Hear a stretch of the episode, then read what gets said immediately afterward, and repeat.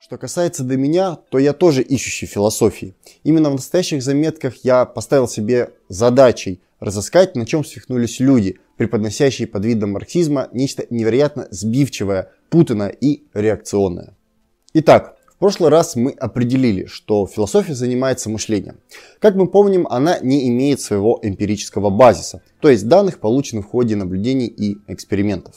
Разобрали и то, что гипотезы проверяются фактами, а факты исходят из эмпирики. Тут встает закономерный вопрос, как же нам подтвердить философскую гипотезу? Чтобы разобраться в этом вопросе, нужно пристальнее рассмотреть предмет мышления. Проще говоря, необходимо разобраться, как формируется какое-либо знание, то есть как протекает процесс познания. Поехали!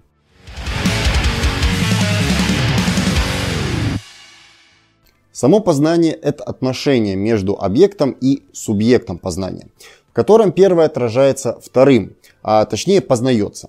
Отсюда закономерный вопрос, что такое объект и субъект, и как они вступают в взаимоотношения. То, что познается, на что направлено познание, является объектом познания. Это могут быть вещи, явления, закономерности их существования в реальном мире. Субъект познания – это разум, познающий какой-либо объект. Сам же процесс познания начинается с воздействия формы материи, то есть объекта, на органы чувств субъекта. Например, чтобы познать яблоко, его нужно каким-либо образом почувствовать, ощутить его вкус, запах, форму, увидеть его или услышать звук его падения. Проще говоря, познание начинается с взаимодействия с предметом. Мы не можем помыслить о том, чего не знаем. Нам необходимо предмет ощутить, чтобы его образ отпечатался у нас в мышлении. Даже когда мы мыслим о чем-то фэнтезийном, например, о орках, драконах, боге и прочем, мы всегда наделяем эти выдуманные сущности качествами, которые уже нам известны. Как пример, средневековые художники, которые, никогда не видя слонов, изображали их на гравюрах с явными качествами коней, собак и прочих животных, которые художник уже видел. Но вернемся к познанию. Чтобы сделать более понятным понятие о познании, разберем, что есть познание по определению и чем эта форма отношений отличается от аналогичных или просто схожих форм отражения объектов материи. Начнем с простого. Познание есть форма отражения объектов материального мира в мышлении субъекта. Но всякое ли отражение есть познание и всякое ли познание есть отражение. Обратим внимание, что способность отражать явления есть неотъемлемое свойство материи. Потому-то материализм можно в широком смысле назвать теорией отражения. В каждый момент времени любая область материи как отражает сама, так и отражается другим участникам материи. Разность лишь в видах и формах этого отражения. Человечество исследует и фиксирует самые разные способы отражения материи себя. К примеру, третий закон Ньютона. Это есть не что иное, как констатация механического отражения одной вещи от другой. Согласно этому закону, сила действия равна силе противодействия. Уроните яблоко на землю или на голову, и вы увидите, что оно будет отражено. Таким образом, отскочивший от объекта фрукт является примером одного из видов отражения. Такое отражение есть лишь механическая сторона процесса, но ведь один и тот же объект отражает звук, волны, свет – что позволяет зеркалу отражать другие объекты. Чем более сложный объект, тем более сложная форма отражения ему доступна. Так мышление не есть универсальная форма отражения, доступная всем объектам. Она есть особенная форма, доступная только высокоорганизованной материи. Однако отражение не есть что-то спонтанное. Это переход формы одной материи в другую форму. Подобное рассуждение подкрепляется объективным законом, например, первым законом термодинамики о сохранении энергии. Согласно этому закону, энергия никуда не пропадает бесследно и не появляется из ниоткуда. Ее количество всегда постоянно, а все процессы это переход энергии из одного состояния в другое. Говоря категориями философии, этот закон описывает переход разных форм бытия друг в друга, но с сохранением общего количества энергии. Получается, что отражение это всего лишь один из способов энергии перейти в иное состояние. Этот цикл можно легко отследить. Миллионы лет назад энергия солнечного света поглощалась растениями. Затем они под воздействием огромного давления и температуры в толще земной коры превратились в уголь, из которого мы теперь извлекаем энергию для работы двигателей и турбин. Так энергия Солнца не исчезла, а превратилась в материю растений, которая преобразовалась в уголь, уже который сегодня человек вновь преобразует в энергию. То есть Существует абсолютно объективная причинность и взаимосвязь между всеми явлениями. Все они даже не так. Все мы являемся частью одного единого бытия.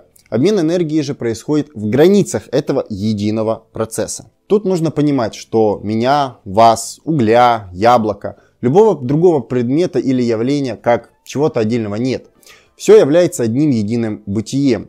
Все окружающее нас, все окружающие нас предметы и явления взаимосвязаны в той или иной степени. Вычленение же из этого единого целого отдельных фрагментов есть лишь произвол нашего мышления, то есть произвол отражения. Этот произвол происходит из-за ограниченности знаний и прежде всего мышления самого субъекта отражения. Если говорить более точно, то тут наблюдается процесс самоснятия, когда от первобытного звериного цельного восприятия мира человек через категориальные абстракции начинает расчленять мир. Так формируется формальное мышление, когда человек видит мир лишь как совокупность предметов, не видя их взаимосвязи.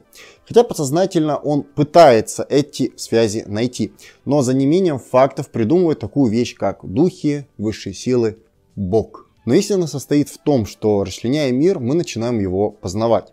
Нам становится недостаточно тех взаимосвязей, что отражены в категориях, в понятии его предмете. Мы начинаем формировать новые связи. Ибо разносторонне развитый человек с широкими взглядами обнаруживает гораздо больше связей между различными явлениями и фактами. Для такого человека целостность бытия становится очевидной. С формированием же такого взгляда человек уже видит каждый предмет не как отдельную вещь в себе, а как часть цельного процесса. Само понятие дополняется и обогащается другими понятиями и новыми гранями. Человек возвращается к первичному, цельному мировосприятию, но уже с богатством знаний, с категориальным пониманием происходящего, а не с пустым взором на единый, но пустой мир.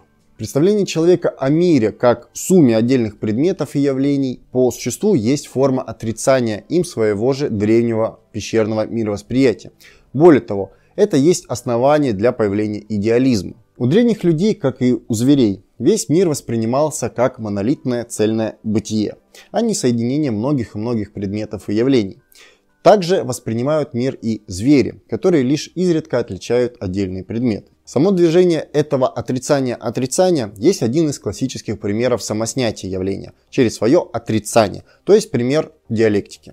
О самом же процессе самоснятия подробнее расскажу в отдельном ролике. Само мышление появилось, когда человек стал создавать орудия труда. Это было время, когда человек, обнаружив противоречия в окружающем мире, стал искать способ их разрешения. Мышление появилось как творческое начало и развилось как способность к импровизации, способность к разрешению и снятию сложившихся противоречий. Так современные антропологи напрямую говорят, что разум есть всего лишь одна из специализаций в животном мире, которая дает возможность приспособиться к сложившимся обстоятельствам. Сам человек разумный формируется именно по принципу отбора по признаку разума, возможности приспособиться к новым обстоятельствам.